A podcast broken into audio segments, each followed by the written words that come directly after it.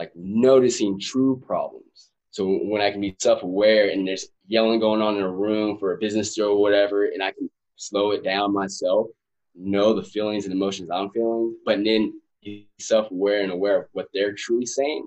Their words aren't saying it, but what they're truly saying. I mean, now you're a real shark.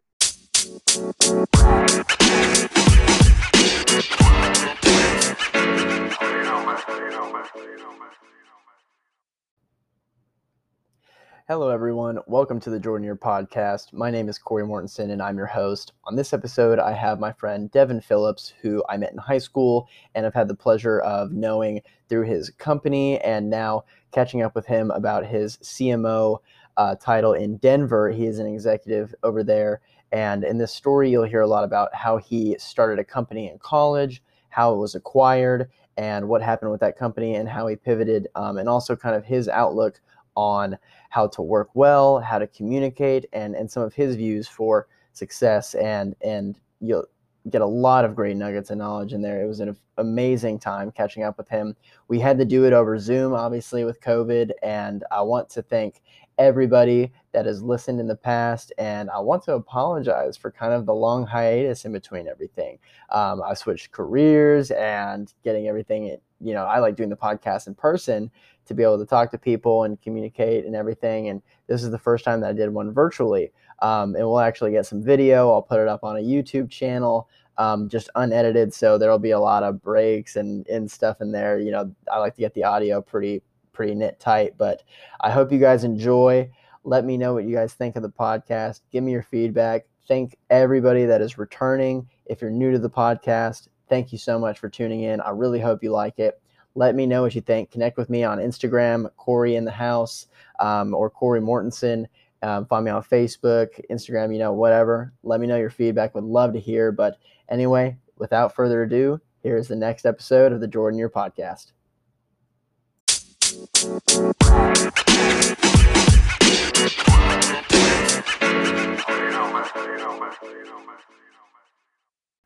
Hello, everyone. Welcome back to the long awaited podcast. The Jordan Year podcast is back after a long hiatus, unfortunately, but it's all for a good reason. I promise I didn't forget about you guys. Thank everybody that has listened so far. I mean, I, I have this was an experiment that I really wanted to do. It was something that I, I had always kind of thought of, and and you guys have really made it worthwhile because I, I just throw this on my story, and I, I really make this to I didn't want to be a perfectionist on this project, and I didn't want to just grind and grind away and just to give a little bit of, of a product and not I didn't know how it was going to go. But you, we're at a thousand over a thousand plays on on 13 or so episodes. So think in multiple countries. I can't believe that. I've got one percent of people of my my listeners come from Ireland and then Spain and Portugal and and other places. So if you're listening to this internationally, thank you so much, and everybody else that is that has listened so far. I, I can't thank you enough. That mean it means the world to me. But we are back. It has been a long hiatus. But guys, I'm going to introduce Devin Phillips. Devin, welcome to the Jordan Year podcast. Thank you so much for being here. I really appreciate it. Thank you yeah. Yeah, thank you. And the stars the stars really aligned on this one because I was driving after a showing, and a couple of people had kind of chimed to me on my Instagram story about, hey, when's the next episode coming out? Are you still doing the show? And stuff like that. And I was kind of like thinking, like, okay, yeah, I got to get back into it, but I've just been so busy. And I was thinking, I was like, okay, you know, who might I invite as my next guest? And on that drive, I was thinking, I was like, well, my buddy Devin has a really cool story. He's an entrepreneur. I might invite him along. And like an hour or two later, he just pings me on Instagram and is like, "Hey man, what's what's going on with the store? What's going on with the Jordan Year show? Like, how's it going?" And I was like, "Okay, all right, the universe is calling for this one. Uh, we're we're gonna have him on next week."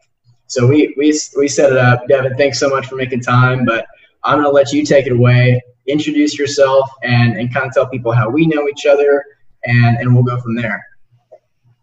Yeah, yeah. So again, my name is Devin. Um, born and raised in West Texas. How we know each other. I mean, we go back a few years. Uh, hometown heroes here in Lubbock, Texas. But yeah, I mean, I, have had a um, a very, I guess all entrepreneurs say this, but off beaten path path towards entrepreneurship, uh, you know, leading companies. In 2017, I had a virtual reality software company acquired by a large auto group. Uh, the auto, auto group then a year and a half later committed 116 million dollar fraud. So then they went bankrupt. So it's been, uh, you know, I've lived the whole life of like grinding 20 hours a day, you know, broke, no money to like being bought out, and then have a lot of employees and you know, especially you know West Texas, super agriculture, oil, kind of you know slower. Uh, so it was cool bringing like a software company there. But again, I've been all over the place. So I, you know, I've gone again from the broke to like have employees, to then that completely stopping. Uh, and we'll get more into it throughout the podcast. But um, and I ended up moving to Colorado, 2019. Yeah, it's been a year. Wow, it's been a year. Uh, but yeah, and again, I mean, I'm just a nerd who enjoys talking to people. Um, conversations to me are everything. Uh, not only just for the hobby of it, but conversations itself make or break a friendship, make or break a society. Um, the ability to bounce off ideas in a way that's building, um, having positive you know, criticism on things, um, just being able to connect in a way that you're actually aiming towards a goal and going there. It's all based in conversation. So this last six months, I've been working on a project that's really based on that. That again later on we talk about. But uh, yeah, so that's what I've kind of been doing for the last year now. It's kind of getting that project going. I have a, a melodrama CMO Mock Apparel. It's a sports apparel and research company. Um, but yeah, I mean, that, that's I, know there'll probably more questions going on forward, but that's about it. I read like my life depends on it. I'm a huge nerd. Uh, neuroscience, behavior, anything that involves culture, the evolution of culture, the evolution of man. Um, that's me. Uh, why we are the way we are, uh, why we're crazy, because we're all crazy, but this is what's beautiful about us. Uh, that's what I spend my time doing, just wondering what the hell are we doing. Yeah, no, that that's awesome. Perfect intro, man. Awesome. I want to dig into kind of the the early, you know, that that auto group company that acquired you and and what that business was like, how you got the idea and what what the you know the story is there. If you're not familiar, Lubbock, Texas isn't Silicon Valley or the Silicon Hills like Austin, Texas is, or a large tech place. uh, it's you know it's very down home and and football college town. So tell me what inspired you. I and and that was really cool for me to discover when you were starting that. I didn't I didn't really even know that was you know a side you had. You know you and you and I got introduced in, in high school and we were just playing basketball together, and and we really you know didn't have the opportunity to get to know each other a lot at that point. And so when I found out you were on the entrepreneurial side of things and you had started this company and it had been acquired and it's it's so cool to, to hear. So I want I want you to, to tell more about that. Go into that. Yeah, man. So basketball was my thing. Like that's all I cared about was basketball. Um, and then going in college with the University of Florida, didn't care about anything but you know having like a college experience, right? Um, coming back to Lubbock, um, I worked with, so Reagor Dykes is the auto dealer that ended up acquiring our company, uh, Define at the time. Uh, and I was doing some side jobs with them. I was helping merchandising their vehicles. So I would, you know, shoot pictures of their vehicles, place on their website, just for some side money. And we go to a lot of music festivals. Uh, that's just kind of like our thing. And one of our my past co-owners, Jayton Jones, he like always, always lost his phone at these music festivals. It was it's like you would lose or get stolen. So we're in Buku, which is a music festival in New Orleans, and um, he either gets it stolen or it gets lost or whatever. Same story. So later on, like, hey, it's spring break, you gotta get a phone or you're gonna die, essentially. You know, we don't keep both spring break, it's not gonna be good. So he goes to the Verizon store, and at the time, the Galaxy S7 is just coming out, right? And it's the first, it's the first phone that has virtual reality capability. So if you bought it, they sent you this headset with it. So it's the cheapest phone out right now. He gets it. You know, we do our thing, whatever. A week later, he comes over. He's like, hey, look what just came in the mail, my headset. So it's like two o'clock in the morning, and we're like playing with this headset, you know, like we're like skydiving, roller coasters, whatever, you know, just like this, whatever. And this, this thought came up, I was like, man, that'd be cool. Because again, I, I did the, the, merchandising for vehicles. I'm like, man, it'd be really cool if you could buy a car like this in virtual reality. Boom. Now, remember, I'm like a year and a half in business school. Like I don't know anything, anything, like nothing, right? Jane has some programming skills, but he's more on the videography side. We have we don't even know a programmer, but you know, to be young, right? To be young and ignorant, and sometimes that helps. You don't know what you don't know. Uh, we stay up for two days. I write a business plan, which is honestly was terrible business plan. I whatever. So we write a business plan. Um, I had a family friend who knew a loan officer at uh, Plains Capital, so he agreed to come see us. I tell him about this business plan, and they and I, I put them in the headset, you know, with these apps for the Galaxy, and they're like, "Oh, blown away!" Right? So and they, for some reason, uh, grant us like fifty grand to get started. So all of a sudden, we go from like not even thinking about running a business or doing whatever to a fifty thousand dollar loan to start this company to do this whole virtual reality thing. And uh, yeah, so during that time, Clayton, who's the other co-owner, my roommate now, uh, Jayton knew him from working at the um, FDA. He's a data scientist or a programmer. We told him about this. He was on board. But yeah, man, for the first six months, we had no idea. What, well, most of the time, we, did, we had very little knowledge what we were doing. But the first six months, we had no idea what we were doing. We uh, spent ten thousand dollars on the office immediately. That looked really cool on Broadway. And for all I don't know, Broadway's like the happening spot of Lubbock, right? So we got like a nice office. It's like three thousand square feet, two stories for four of us. There's four of us. Now it's me, Jayden, Clayton, and Gary Debris. yeah, y'all, y'all's office was huge. oh, it was huge for no reason, right? We didn't even need it. But again, we don't know business. Like we don't know. We we're just like, oh yeah, business. Like this is cool. This is cool. Yeah, that was and, some um, yeah, stuff that I walked in on. Oh yeah, this straight, this straight, like man, yeah, like yeah, like I was like whatever technology. Had no idea what we we're doing, no idea. So like four months go by, like we're having fun and stuff because we have we don't. So with the loan, you don't have to pay back until six months, and then that's when you start paying, and the interest comes, and and then we pay. We have six months six months worth of rent down. So that fifth or six months come along, and we run out of money, and we don't know what to do. And I'm like, man, to have customers to run a business, right? Like that's that's how business works. And it, and I, I tell people like we were so I was so not ready at the time that I remember in my office like two o'clock in the morning googling what CEO do because I was like, what do I do on a daily basis, right? Because yeah. like I, I, I, never, I didn't have a, I had, I never really had a job other than stuff I was doing like side hustles, like you know, like things on my own. I never really had a job at all, so it's like, I don't know to do. So we're broke now, crazy broke, right? So I'm like, all right, we got to figure something out. We don't have an app yet. We don't even have a product yet. So we do the whole live in the office 17, 20 hours a week. Um, and that, that goes on for about a year. I mean, I worked 13 months and got paid zero dollars a month, months, right? Wow. Um, thank God we have very, very supportive like my mom is incredible. We had a very supportive family. We had very supportive people around us. Uh, we did run into trouble, they would be able to help here and there. Factors that if they weren't there, we wouldn't have been what we were, no matter what, no matter what we did. So it's crazy. We're crazy appreciative to just have that. Very, very, very grateful to even have that. But um, yeah, man, I I but I was was still. I mean, I was 20 at the time, still going out. You know, two three times a week to college. You know, my friends.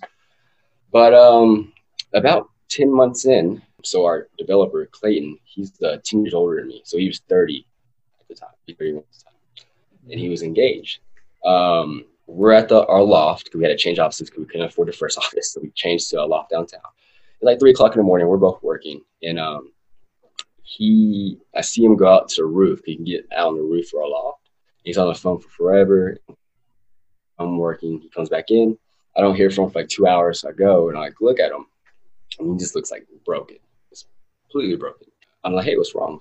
And he's like, she called the wedding off, and she said that it's either me or the company, right? And this guy was trusting me with so much that he chose a company over expected to spend his life with, right? So when I really understood like how much people are counting on me and how much trust they have in me, like how much I back, it totally flipped like my mindset. I went from like going out to like every day I was in office. If you weren't talking about my company, I wasn't talking to you. Like if I didn't go out for a year, like I no one saw me. No one knew what was going on because I was a I was a hermit crab. Like I was in the office all day, every day until three o'clock in the morning. I would go home, get some sleep, go back at nine. And that was it. And I didn't do any out of school by this time. around tech. So I didn't travel. I didn't, I was at the office seven days a week for 16 to 20 hours. Uh, now, granted, I'm not saying that's the way to do it. You can work smart. I can do a lot more in three hours than I could in 12 hours in. So I'm not saying like what my mindset then was like, I have to make it work. And that's when I started reading. I read like my life depends on it now, but like I was a Spark Note king in high school. I wouldn't read at all. I read summaries online and take tests. I hated it. I just hated reading. This company, and I'm gonna be going against people who have 50, 60 years of experience. I need to fast track me having 50, 60 years of experience, which means me reading all these books about their experiences, their faults, their success. Uh, so yeah, so then that happened. We really turned it around. We got one customer, which was Ray Dykes. Um, we started to have a product. We got invited to Innovation Hub at Tech's top 10 most innovative West or top 10 innovative companies of the year that year. So we got to we gave a presentation of what we're doing and you can look for investors. Uh, that went really well. We didn't win, which we thought we should have. But um, four days later, the CEO, Bart, heard about what we'd done. They, he sent us back in for a meeting. And originally, we were just going to ask him to invest. We are going to say, hey, you know, we're offering, I think it's like 40% of the company, 35% of the company. And uh, he's like, yeah, let me think about it. So then the next day, he's like, yeah, come back to the office. Like, hey, we thought about it. We talked to the, I talked to the artist. He's like, we just want to acquire y'all's company. How do you feel about that? And we're like, what? you know, like, like to go from literally a week and a half later, we're all like struggling to eat a PB and J, you know, sleeping on the ground and stuff, right? you know, to like, we're like, like, like you want to pay us to do what we've been doing? All right, cool, right? So we go from one extreme to like next thing you know, we got a 10,000 square foot office. We got 24 people in there working through. It's called RDI now. You know, we got I'm we're doing monthly meetings. Like it's you know we're it, it, totally changed. It was awesome. You know, seeing my team grow. We were short about 10 grand. Drew just came into some money and he literally just gave it to us because how much he believed in us. Like, he even asked for any, not even as an investment. He just wanted us to get 10 grand, so he saved us. But we brought him on board. Uh, so but yeah, yeah, and that's about it. So that was in or that was in July 2017, I believe, and then the fraud happened in August 2019. You just don't think of stuff like that happening, right? You see it in movies and you see it like in you know whatever, and it's just like man, like no, especially something so close to home, right? And you don't want to believe it because like, and again, the court case hasn't gone down. There's still like uh, 2021, so I'm not going to say who did what. I don't know who did what, but uh, I looked up to these guys. I mean, they were my mentors. I mean, they were, you know, they they started a business in West Texas, who I took pride from. I was I was gonna put West Texas on. I was saying like, we're gonna be the Google West Texas. We're gonna bring so much talent here. Like West Texas, I'm tired of people talking bad about Lubbock, Texas. Like we're gonna change that. And I saw these guys go in from in a 13 year time span go from $300,000 a year to $850 million a year. You know, it's mm-hmm. like and every day walking the walk, a day going there and you know confidence and putting in the work. Like the executives are working harder and longer than the salespeople, you know. So it's like to see that and have people that you look up to, and then the next day just boom, smacked in the face of. Uh, yeah, let's talk about kind of the things that that really went into to that story, and then I want we'll we'll talk about what you've pivoted, how you pivoted to where you are now, and get caught up, but. it's a lot of hard work, but I mean, just like everything in life, it's a lot of luck too. You know, you yeah. say like, yeah, I did everything I was a reading. There's a lot it also. Yeah, and so so one of the questions that I like to ask the guests is, and it's it's perfect for for everything you're talking because you were in the office constantly, working constantly, just shut everything out, and it was it was just time time to work, time to grind, time to make this happen. No excuses. But I like to ask, what do you think is more important, hard work or talent?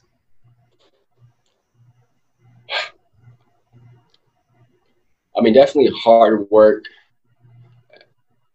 hard work in a specific path. I mean, you can work hard and go the wrong way, and it's just as bad as not doing, or it's worse than not doing it. Um, talent, don't get me wrong. I mean, there's people who have talent who have the hard work also, and it's gonna be a lot harder to beat that.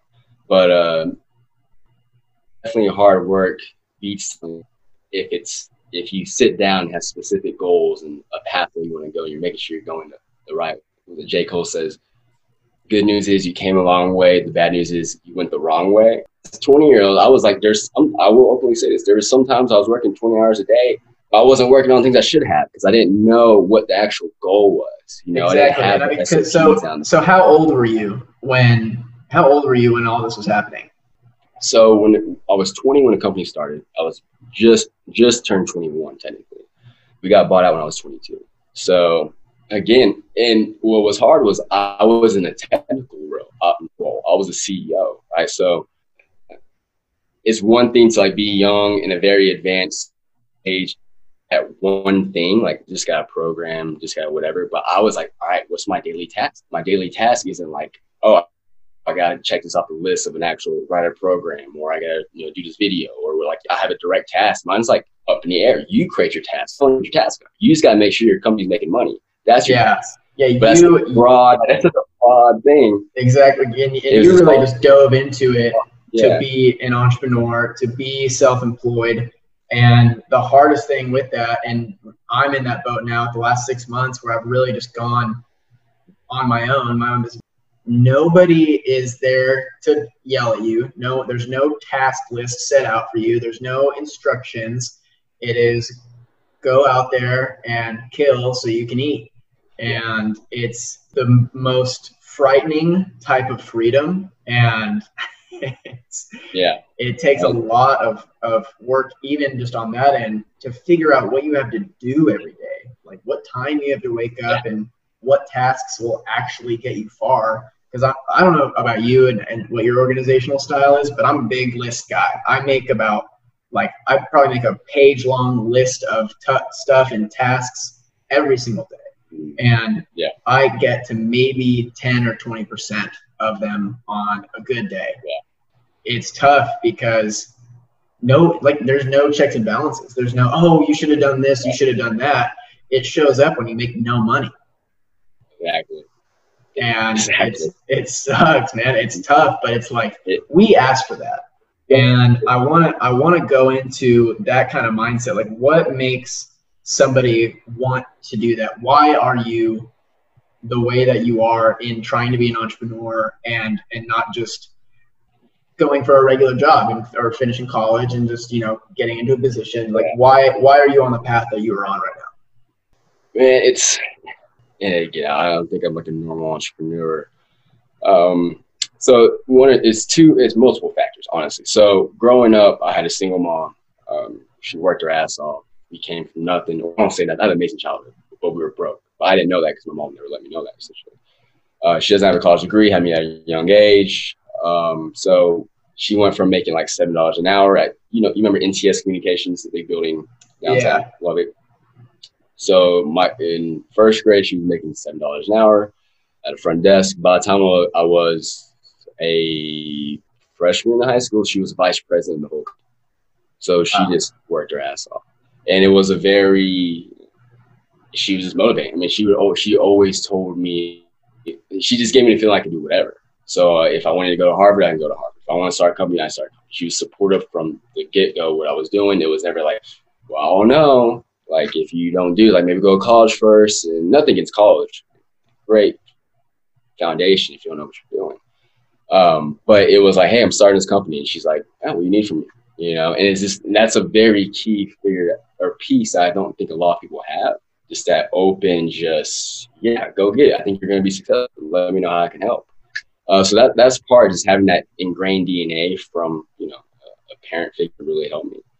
But I also think too, it's it's just a mixture of like, it, this life we have currently is just it's so short, and it's just you have to go out and try things. And it's not even for like, oh, I want to be, you know, I don't want to work nine to five. I want to be my own boss. It's not even that in my head. Like being my own boss doesn't even. That's not even a thing. It's like get to experience people right? And I get to go out and travel, and I get to go out, and sometimes maybe I do want to have a, a corporate job for two years. It doesn't matter. Is this the fact that I have choice, and not only do I have choice, I have the wanting to have choice, and that's the thing I don't think a lot of people look at. Is it's like some people can go do something for six, but they have like whatever, whether to compare themselves to other people or you know, pressure from parents, which I understand too, go to college. But I want to be entrepreneur because the most fun and the most passion I've ever felt is just from being around other people and people and usually intangibly seeing the results that they get just from our relationship. And the best way I can do that is by being an entrepreneur. You know, and if I could find a job that offers me that same love and I can do that same thing, I'll take that job. Yeah. You know, it's not like a distinct like I have to be my own boss. Set myself in a position where I can talk to the most people as possible, help change the most lives possible, have the most conversations possible. And the best route I've seen that is through being an entrepreneur. Because, like you said, because there's so many problems and there's so many things that there's no, no blueprint, other entrepreneurs are super helpful. They're super arms open, like, yeah, come talk to me. I'm feeling the exact same way. This is what I've done. This is what I'm going through. Like, this is my past. So it's like a really open community of like, oh man, that's great. Like, what are you trying to do? Why you love it? You know, uh, you go to a corporate, not say corporate, a job that you know some people might not love, and a conversation they have like water cooler talk is like they just don't know what to talk about because they haven't experienced anything, and that's why they have to talk about Facebook. That's why they talk about reality TV. That's why they got to talk about you know what Kim Kardashian it's not because they really are passionate about that. It's, they just that's the only experiences they have. Because by the time they're done at their job, by the time they hung out with their friends a little time that they have their family, they don't have enough time to go for two months to Southeast Asia, you know, backpack, or not even go that extreme. They don't have time to just figure out who they are and like what they like doing, and then you know share those experiences with others.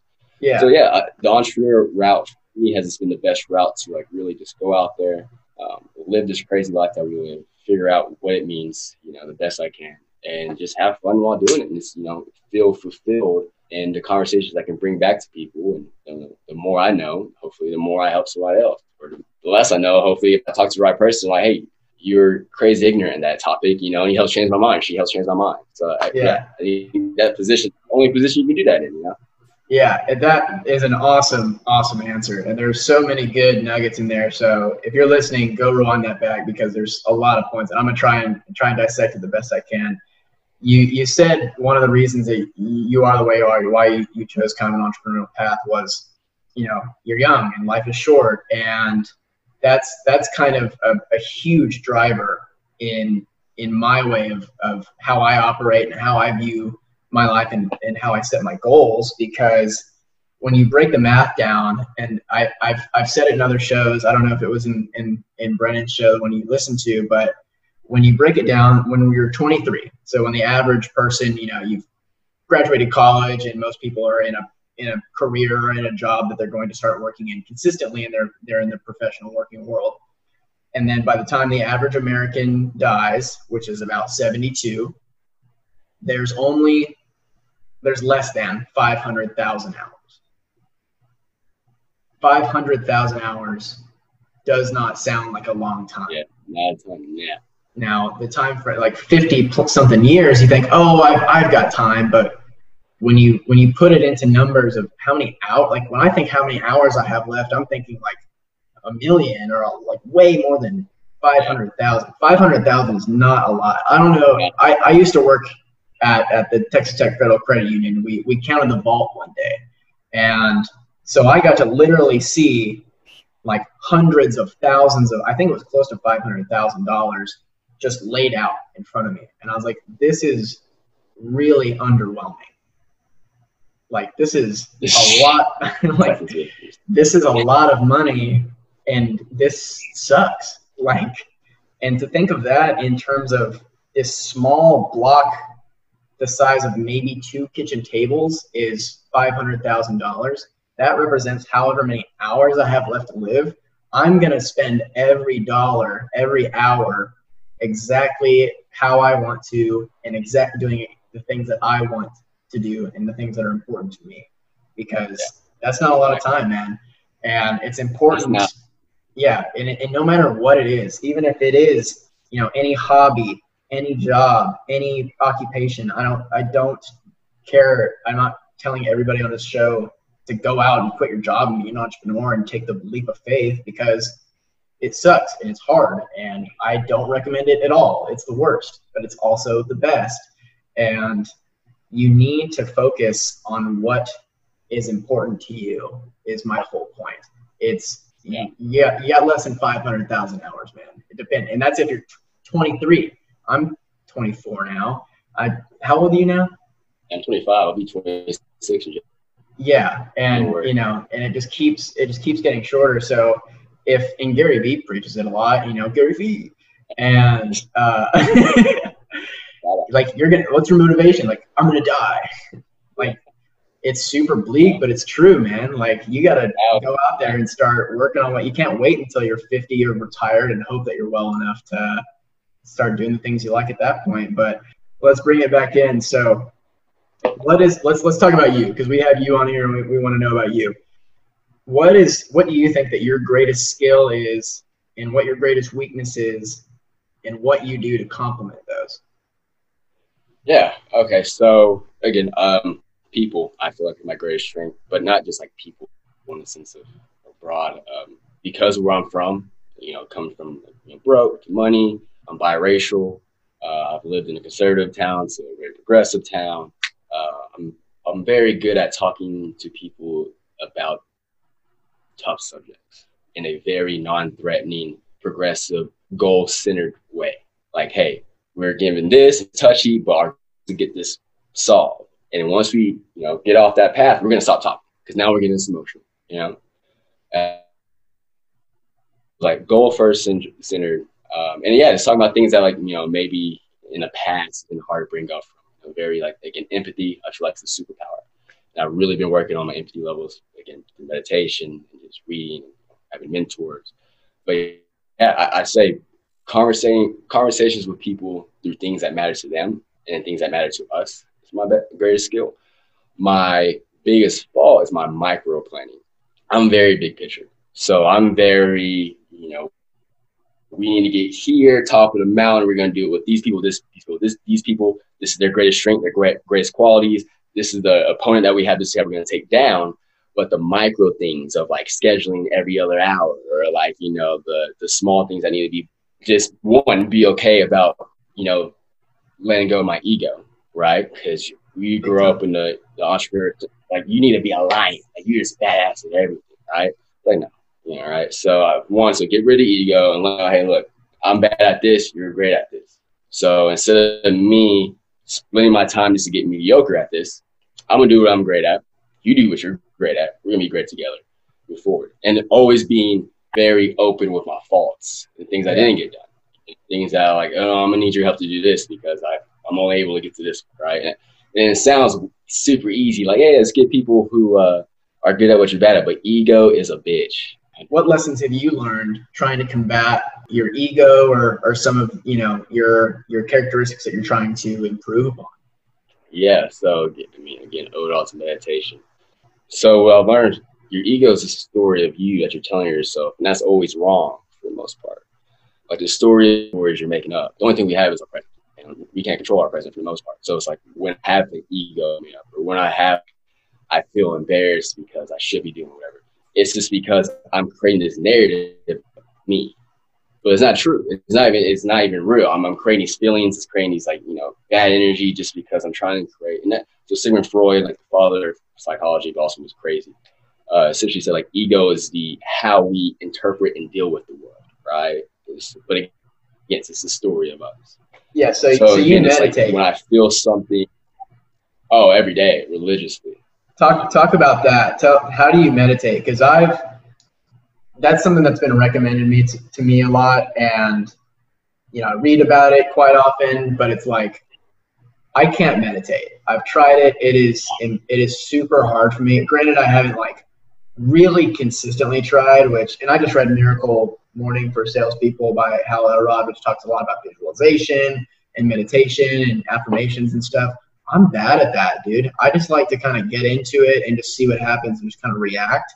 But I know that yeah. my room for improvement is is is going to be brought on by some form of meditation. But I'm so bad about zoning in focusing and clearing my brain or thinking about the right stuff. So tell tell me what you do because you do it frequently. I know I see you on Instagram yeah, doing it. I do awesome. it every morning. Yeah, every morning. So I use an app called Waking Up app. It's by Sam Harris, who is a neuroscientist and a philosopher. Uh, so it's guided. It's guided. Well, I'd say eighty percent of it's not guided, but he like has guided parts during it.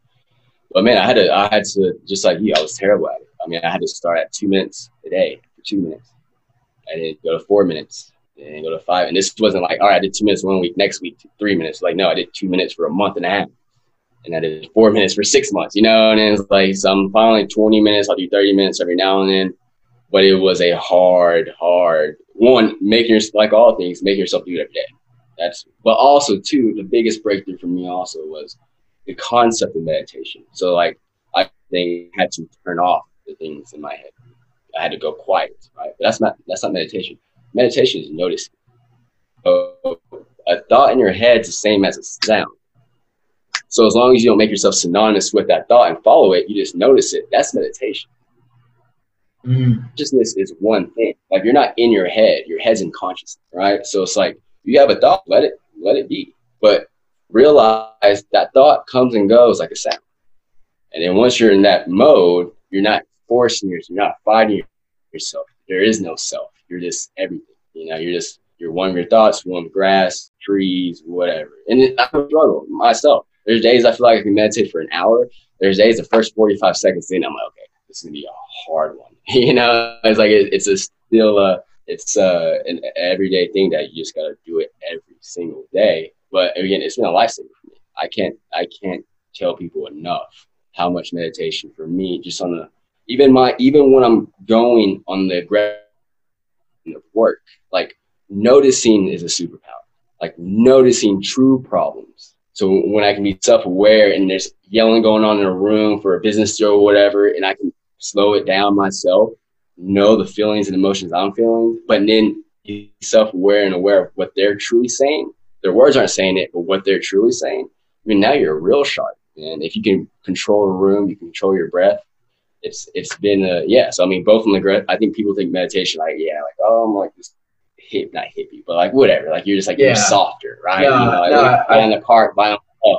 Well, I don't, I don't know, know, but it's like like I don't know if you've done this on purpose or not, but it's something that I've I've caught just from listening to you explain that is that you saying you know working on empathy, working on ego, and just being more mindful of how you come across and how people are, and understanding you know what people are feeling and how to how to communicate with them. You just you just brought on that you're improving that in yourself because of your meditation and you practicing those thoughts and, and being mindful and, and taking inventory of what's happening around you that isn't you. And and it sounds like it's gone a long way. Oh it, it makes life 12 times better. It's like when you're talking to your mom on the phone are you on instagram also? Or you text somebody else so like when you when you bite into a burger when's the last time you really tasted the seventh bite of your burger? Right? Like the first bite oh it's my favorite place. Second but third fourth fifth you're what you're gonna do after you're on your phone, you're talking to the person inside you. Like you don't enjoy life because we constantly live either in the past or in the future what we're expecting. We never live in the the place that we are the most in, the present. So we miss out so many. Like when's the last time you really smelled air? You know, what a tree smells like. You know, like the grass, you felt the grass. We lay on grass, like when have you felt it? And when you have these things, these tools of like what the present is, you can help guide partners to know all sorts of things. If they're not working in the present, they're not going to be able to lead that time period as well. So yeah, meditation. I if there's one thing, if anyone's listening to this that takes away from me that they want to try immediately, meditation. Wait, um, it's free for a month, and then also too, Sam Harris has a super cool thing. He's like, hey, if you lost your job or whatever, I, I want meditation so big to me. Send our an email to wakingup.com. We'll give you a subscription for a year for free. Uh, so financially in struggle, tell us again. We'll give it to you free until you get back home. So that, there's like no reason not to you know try it. It's, yeah, uh, yeah. It has yeah. lessons again on like what consciousness is, yeah, spirituality, and we're not gonna go that route, but uh, yeah. So yeah, meditate hard, man. It's it's just been uh, a hell of a thing. My relationships with my families are better, friends are better. Just helps take out that ego. Yeah, no, dude, that's that's awesome. And if if you're too good to meditate, um, just stop and smell the roses. exactly. Yeah, that's basically it, right? Um, so here's here's a I got a few more questions. Let's try and wrap it up in, in about 15. So here, here's a here's a question that I want to ask you. Why why do you think that that people some succeed and some fail? And I'm and I'm kind of talking in and not the so short term because I think especially people our age if we didn't just land immediately out of college into an ultra high paying uber successful job we feel like failure. I, I contribute social media and, and stuff a lot to that. Why, why do some people fail and some succeed? Yeah i go back to conversations man. Like so leadership in your circle. So if you don't have the ability to have friends or a boss or a mentor to have hard conversations that get criticized but are also open, you then envy. You then don't get the the effect of like I can go that pays nine dollars an hour and care about what my friends think because you know your friends or whatever are rooting for you because it's it's the, the you know destination that they're all like hey whatever you're building on we're for right so it's just having those hard conversations or have or because your input's your output right like what are you watching every day you know what are you on social media is eh, you know a suspect but there's also if you know how to turn things off and you go and you, find mentors like my twitter i still follow all my friends and i, I have them muted so they still have me as a follower, so they don't like lose a follower, but I don't see what they post. And so I just, I mean, I look at my stuff, I, uh, even stuff I don't agree with. I, I have both sides of the spectrum on everything because I don't know anything. Yeah, that's great. I, all there is to know in the world, I know very little. Right? You know, so like I know both sides of the spectrum. I follow people. That doesn't mean I look up to them. You know, I feel like people now think you follow them as like your hero or whatever. But yeah, I think some people are. I know very little people, very little amount of people who have been successful and they didn't have a group around them that allowed them to really push forward. Steve Jobs is a weird story. Um, but that's I think a very, very rare case. But even him, yeah, Wozniak, you know, it's like you know, Richard Branson, all of them, like their love is in their people and their love is in the progress. Elon Musk, love is in like the progression of mankind. You know, it's like if you have a circle, it gives you purpose, gives you these conversations to say crazy things and to be wrong. And you yeah. then jump because you don't have you don't have to think you gotta land that job. You don't have to think you gotta graduate by 22, right? Because the only reason you think that is because of social pressures of your circle. If you have a circle you care about, who you know that say, "Look, I'm not gonna graduate till I'm 34 because I want to go do this," and they're like, "What do I need to do to help out?" Or I'm not gonna graduate till I'm 34 because I want to go lay on the beach for six months, and they don't, and you don't want them to say, "Hey, that's a good idea." You don't get offended by that. You know, like that's what makes people successful is having that concept. Because again, we live off what the story of us is. No matter what, I even say it, but I still live off the story of me. I even know it's a bias, right? But I still do it. That's what humankind is. But if the story of me is I can do this and fail, and all the people who I care about will still love me, of course I'm going to take risks. You know, of course I'm going to take more risks than the person beside me if I know I can work a year and a half and make twelve dollars a, month, and that one person I love is going to think anything less than me if anything, they're going to push me to go harder. Of course, I'm going to take more risk, and the risk at the end of the day is you know bigger return. So I think by far what makes some people more successful. It's not like a gene. It's not like the oh he's just a shark. He's not like some of the most successful people money wise I know are the most are the saddest. They come home usually not the best in their relationship. Let's just say that. Um, they don't see their kids. They're just there's just this black hole, right? And that's because they don't have the social aspect of a purposeful group uh, someone to throw ideas, throw like when they have hard times, like it doesn't have to be ideas of business. Like, man, I had a hard day. I don't really know why. I just feel like I had a hard day. You know, like if you don't have a group of friends, like you can tell that you love them. You know, you, you think that's like weird. You, you can't tell your best friend you love him. He's a guy, right? That's that's the thing. Yeah. So when you're able to like really build communication with people you care about, if I can tell my best friend I love them every day, of course I can go to an employee that I have in ten years and really care for them. I know what it feels like to be to have empathy. I know what it feels like to really care about a person's problem because I have a group around me who does. And we build off that because being great with people is just like any other skill. You got to work on it, right? You got to see those trigger points. You got to see those body language. You got to social cues. And that's just what separates the people who have Fortune 500, not even, let's get out of companies. That just se- separates life that when they are 72 or 90 about to die are like, I lived a great life. And the ones who have regret no matter what they have and it's just because of the purpose, who was around them, how were they able, where were they able to go, and how. What What has been the most rewarding thing that you've had happen in your life up until this point? Oh man, oh. it's hard to say one. I mean, from a side of things of you know having the company acquired was I say up there, but not because having the company acquired. Um, it's because that happening allowed me to be around again 24 employees in the technology or software companies is my passion with people and my passion was solving problems both from a company standpoint but from like a, a home standpoint like how you are with your you know how, how are you and your husband how are you and your kids like uh, it really is showed me that my talents, my skills were just, you know, again, being a conversation enthusiast. Just because a lot of people need outlets, you know, a lot of people have these voices in their head that they just need to say something, and you know, they need that back and. So that's that's definitely, I, I think, it's been my biggest accomplishment of what I'm most thankful for is having these opportunities, having these amazing friends around me that I got to have this experience got to put on my resume so it opens up a lot more doors for me to you know, be in bigger stages to talk to you know more people. Yeah, I, again, uh, after all, you know, to say you know the Reagor thing happened, the whole fraud thing happened, had to get shut down on like you know day basis. And other than the fact that seven people got laid off, which is terrible, you know, it for me, big picture. I mean, it's been one of the greatest personal things. Still having different people who got laid off. There's a lot of great people who are struggling and that's just terrible for them. But as far as me and the projection of my life and what I can do to help people and talk to people and organizations I want to work with, it's really it's really put forward and set me straight of hey, this is what you're meant to do here. This is how you're going to do it, and you know why you need to do it. So, the company yeah. definitely super grateful for it.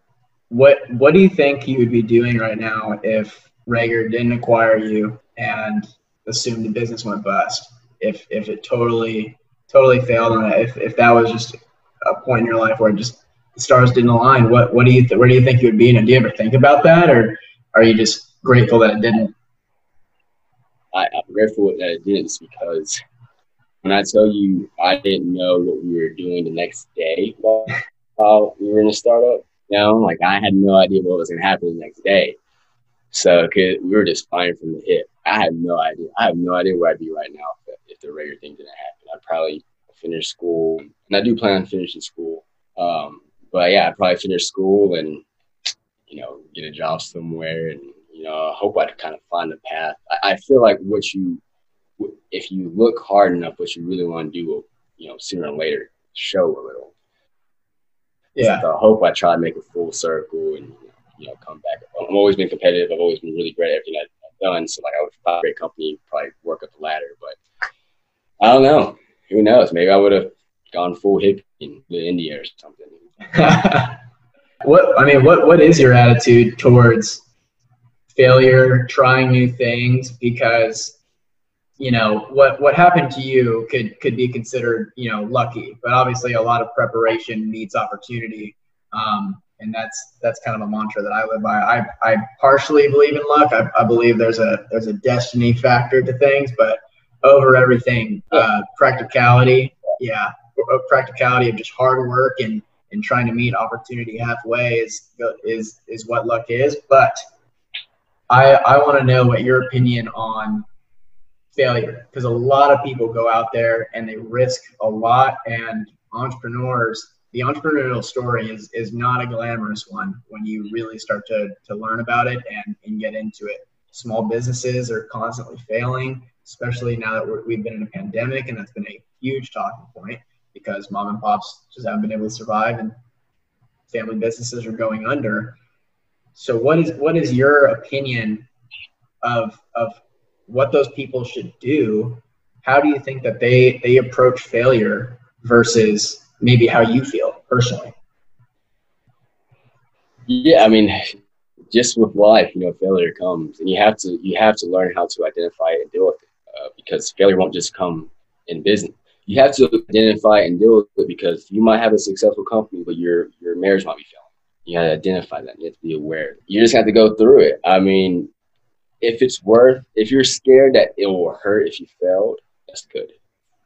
If you're not scared that will hurt if it fails, if you don't, if you feel like, oh, that's gonna fail, I don't care, you're not doing, and it's not gonna work. Terrible.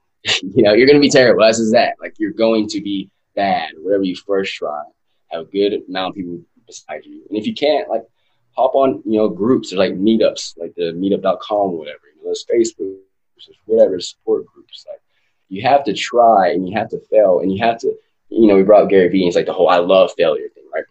Nah, I don't think it has to be that extreme, right? You don't have to be like, yeah, I love failure. Like I can't get up right? But you just have to understand like it's it's yin and yang. It's failure and success are almost on the same spectrum. You know, it's like you know they say like the opposite of love isn't hate. It's you know it, they're essentially the same spectrum. It's the same thing. It's like you could love what you started and could be successful, but then you could be running company and what you thought was success later on, you hate it and it's failure, right? Like it could change so much that if, you focus on learning how to identify it, learning how to deal with it, and knowing that hey, it's life and it happens, right? But as long as you have a big picture goal, you're still trying to you know go to, uh, you're you're gonna all right, and it's a lot easier said than done. I will say that. For sure. just like, hey, you know, pull yourself up, go. Like it's hard. I mean, that's just life. We're emotional people. It- it- things that hurt, we remember more than things that bring us joy. Uh, essentially, twofold. We, we we worry more about opportunity double than we do about actual opportunity. That's why roulette, you win two times amount of money. Casino, so fun fact. But yeah, you just gotta, you just gotta, it's gonna happen.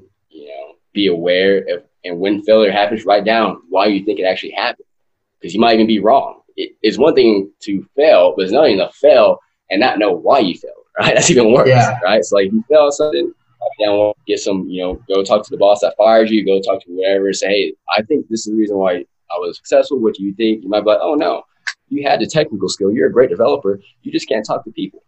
Oh, talking to people, yeah, it's nerve wracking, but I can get better at that. You know, like Yeah, or, just make or sure I, yeah, exactly. I didn't know I was that way, and and yeah, that's perfect. I mean, that is that's the perfect answer because the stigma behind behind failure and taking risks, and even what a failure is, I think is is because people think of failure, you're done. You you took a chance, it didn't work out, you're done. There's there's no hope, there's no chance. You just don't have it, which is not the case whatsoever. And if if that is how you think of failure, if that's how you think of your result after being gutsy and it not paying off because of whatever myriad of reasons, you've got the wrong mentality.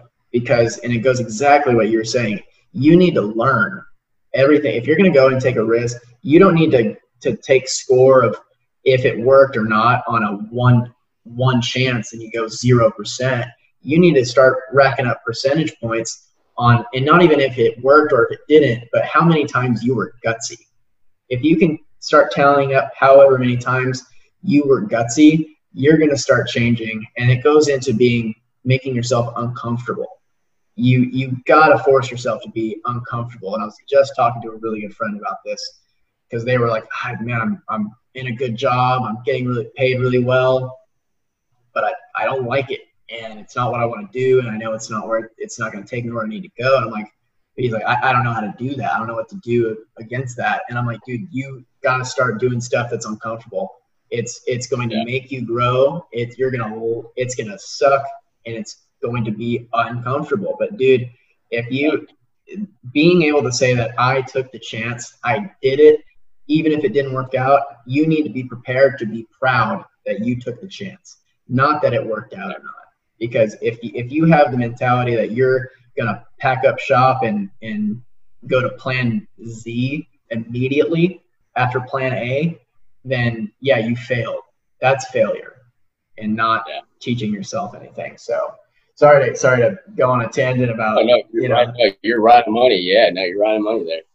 but I mean, it's that's that's a big point for me. That's a big point of contention because that's a huge problem. It's a systemic problem in how people have been raised, how the job market is is kind of mark is how people pick jobs and take opportunity.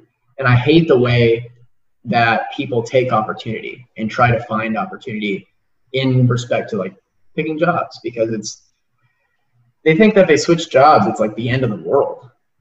Trying to find a better opportunity for them, and I'm it's you. I I've switched jobs. I graduated two years ago. I've switched jobs twice. I've switched jobs basically every nine months, and and I was and I was thinking I was like, man, I'm in a tough spot right now. Like I'm working really hard. I'm loving what I'm doing, but that lag is is not meeting me there yet.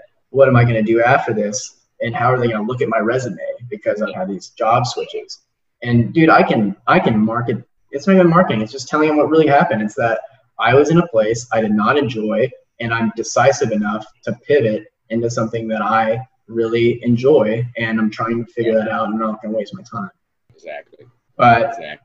Anyway, enough of me talking. What what advice do you have? We'll, we'll, we'll do a couple more questions and we'll wrap it up. What advice do you have for the people that are listening right now? And what advice? And maybe it's the same answer. What advice would you tell yourself ten years ago? As broad as it sounds, just listen to people. Like we're so bad at talking to each other, and we're we all hurt so much. Like the world is painful, and pain is rel like is relative. Pain is relative to you only know what you know, right? So you can't say, you know, I've been through this, you're complaining about this. Like there's one thing about complaining excessively, excessively, but like people hurt, you know, like so listen and care about the solution. Don't care about looking like you want to look like you care about the solution, right? Don't care about being cool. Don't care about being in a group. Just talk to people because you realize people are dope. People are incredible. We live in this beautiful, beautiful place we call Earth, right? We are miracles. We are walking miracles. The fact that we can talk, the fact that we can do whatever, we are incredible. And we spend our time in these small narratives of things that really don't matter in the big picture. So you don't get to enjoy this beautiful miracle that's shown every single day because you care about something that you think you should care about, but you don't even know why. And you don't talk to anyone. And we live in these echo chambers. When you follow on Twitter and Instagram, there are people you agree with and agree with you. So you live in this echo chamber of just hate to out on the beauty of just being human. And the beauty of humans also are faults, right? Like it, it's full thing. It's not like happy go lucky, you know, whatever. But like when you can pay attention to that, you can have the self awareness of like, man, this fact that I can breathe right now. And there's still you still fight for things. There's still things that are going on in this world that you need to take a stand on. You need, you need to fight for change. But you can have two ideas at once. I can say there are things in this world that need to change, but this is the greatest time ever to be alive, by far, by far. You, from an evolution standpoint, from a financial standpoint, from a education standpoint, we are living in the greatest time ever, technology standpoint. But there are things that need to be changed very quickly. You find, need to find solutions. You don't have to be one in the spectrum. Not, nothing's black and white. Nothing. So if I can go back in 10 years and tell my tell myself this, it's like, look, worry more about getting yourself to a point, not in that peace, but again, self-awareness where you really care about answering true problems with people. And you really care about talking to people. Because you're to live in this world that's to be so crazy with people shouting, with people leading these people the wrong way. And there's only to be a few amount of leaders come out here and say, look, I'm doing this because I care about you. I care about the truth. I don't care about this group. I don't care about this popularity. I don't care about what I want to lead you to the promised land because there's problems I know that are really happening that you're not even paying attention to. And I want to help us get there. But first, I had to get to level one and get that empathy and they let me in. And I can only do that through good conversation. I can only do that through making sure they understand that why I'm here. I'm not here for emotional triggers. I'm not here because like I'm trying to I'm never a gotcha person. If you say a stat that no, it's not true, I'm not gonna be like, well, no, boom, gotcha, you know? No, no, like no. Like I don't I go into every conversation like, look, I don't know anything about anything, but I did research this. What do you think? Because I'm not trying to win points. I'm not trying to win social points. I'm trying to like win this problem. You know, I'm not taking tallies of how many times you had to backtrack. I don't care. Like as long as we're trying to get to the problem solved, you can be on the opposite side of me. But as long as I know it's not a malicious way, like yeah, bet we're gonna get there, right? Exactly. So like, yeah, so people like again, just like learn to want to talk to people, learn that people hurt, learn that people are dumb, but we're also crazy intelligent. yeah, you know, we can go to the moon, but we also don't know how to talk to the person on left of us, right? Learn to appreciate the moments in between the moments. And I, like when you're in the elevator and you have that weird awkward moment with somebody, right? It's quiet. That's what I like to call like the moment in between moments. Like it's just like this raw time, the presence. Like learn to be aware of that. And learn to love that. Learn that's people. We're awkward. you know, like, like like that's just what we are. And once you learn that, you really start loving people in your life. Go on with it. And, you know, really start solving problems. Perfect. So last question, and then we'll we'll let you sign it off. What do you say to people? What's your advice for maybe some people who are listening? The point of this is, is to kind of think about doing more, progressing your life, progressing your job, progress, take a next step, take a risk, do something you really want to do. So, what, what advice do you have for people that are listening right now that maybe want to take the next step? They're scared, they're afraid, they're where you were when you were starting your your business and you really just didn't know what to do next. What what is your advice for for chartering that course? Uh, that's a great question. So what's really helped me is writing. Um, write every day. Everything that could possibly go wrong to the max. Like everything that could possibly go wrong. Like as far fetched possible. Because then when you our anxieties again are these fake narratives that we tell ourselves. So it's like if I start, I want to start a company um, that I'm really into like psychedelic medicine, blah blah. I want to go. I want to start this company that does this.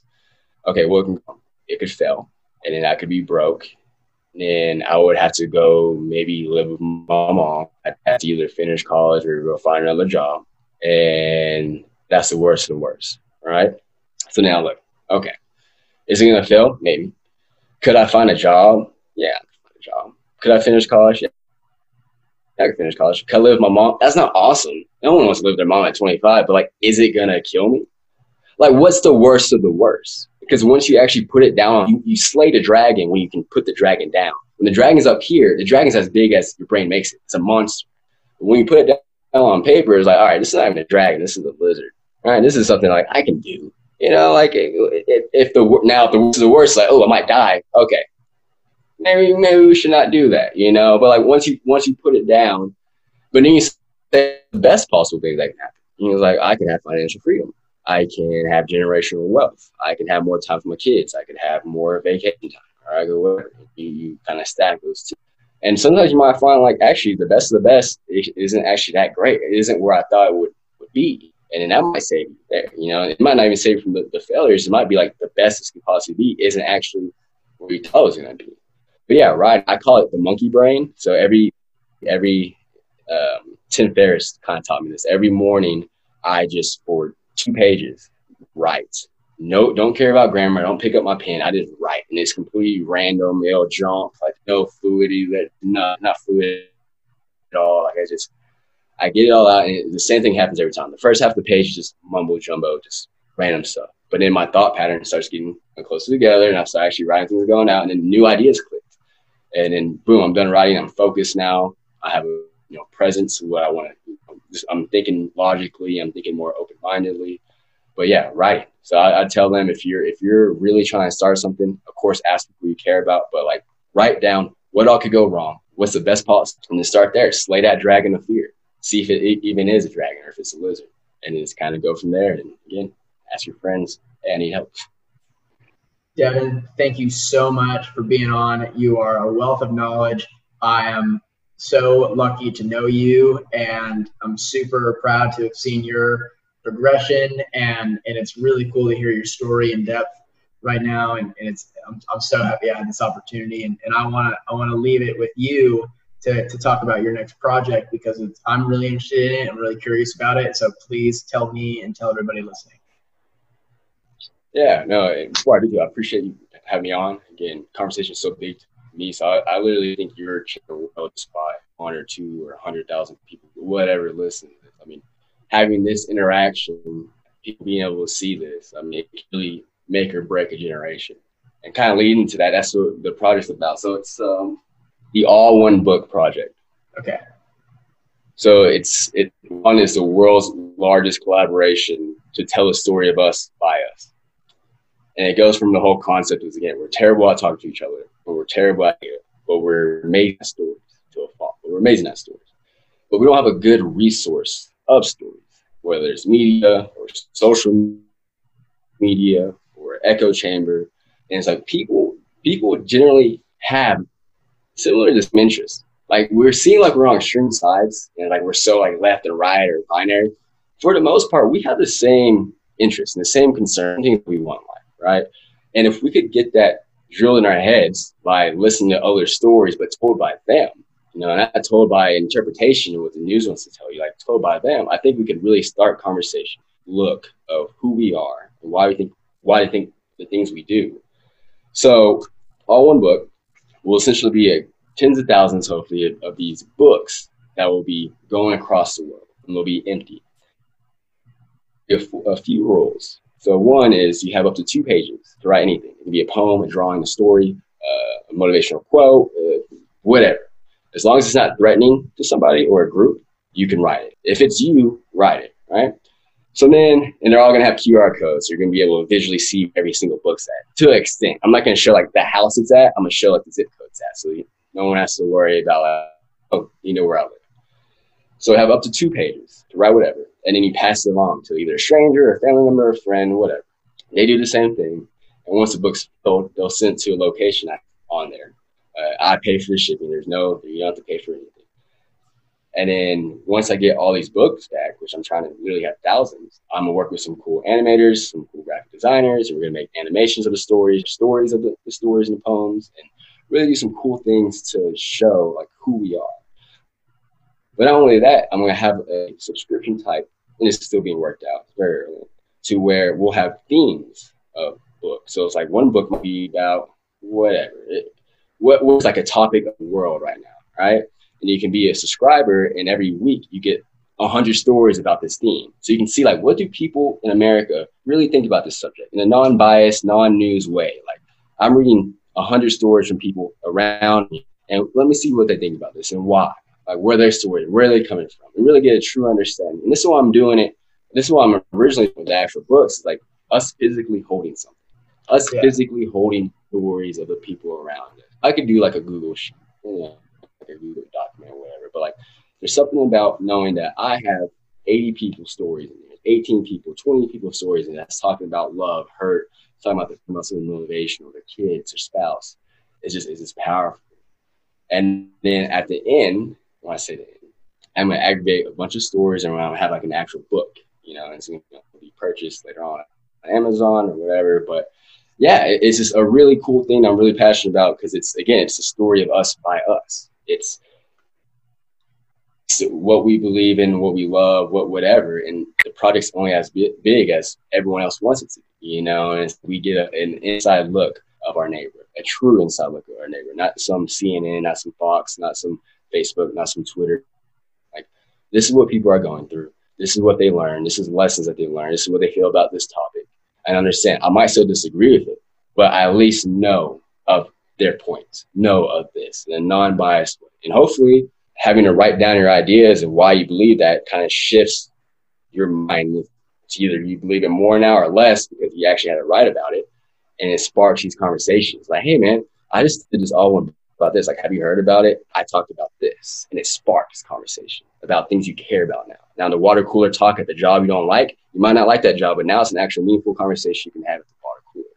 So i got to write about this or i read 30 stories about this it's really interesting what do you think about it because again everything conversations a lifesaver, a generational saver, a, a country saver. So I'm gonna try and do my part. I'm hoping to drop in the next couple months. I'm I gotta be Corona aware, you know. So I'm not about to like send these books out yet with Corona.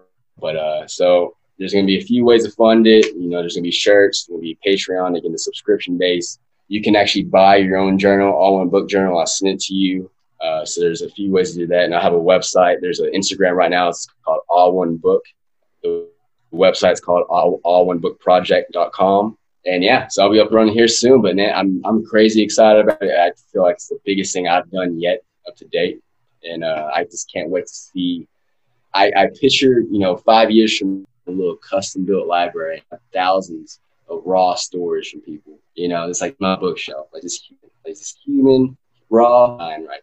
You know, it's just a this is an amazing thing to think about. But yeah, that's all. One, and uh, cool. yeah, I'll be on the lookout for that appreciate you having me on here. You're awesome, man, and you motivate me every time I see you hustling.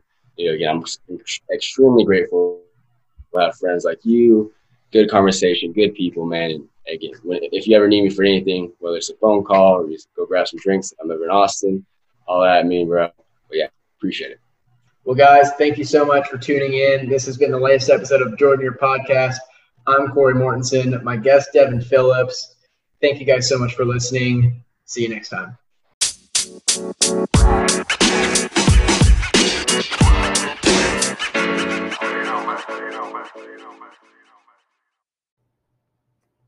Hello, everyone. Thank you so much for listening to the latest episode of the Jordan Year podcast with me and my guest, Devin Phillips. Let me know what you thought. Let me know if there were any really great parts that really stuck with you and give me your feedback. I would love to hear from you guys.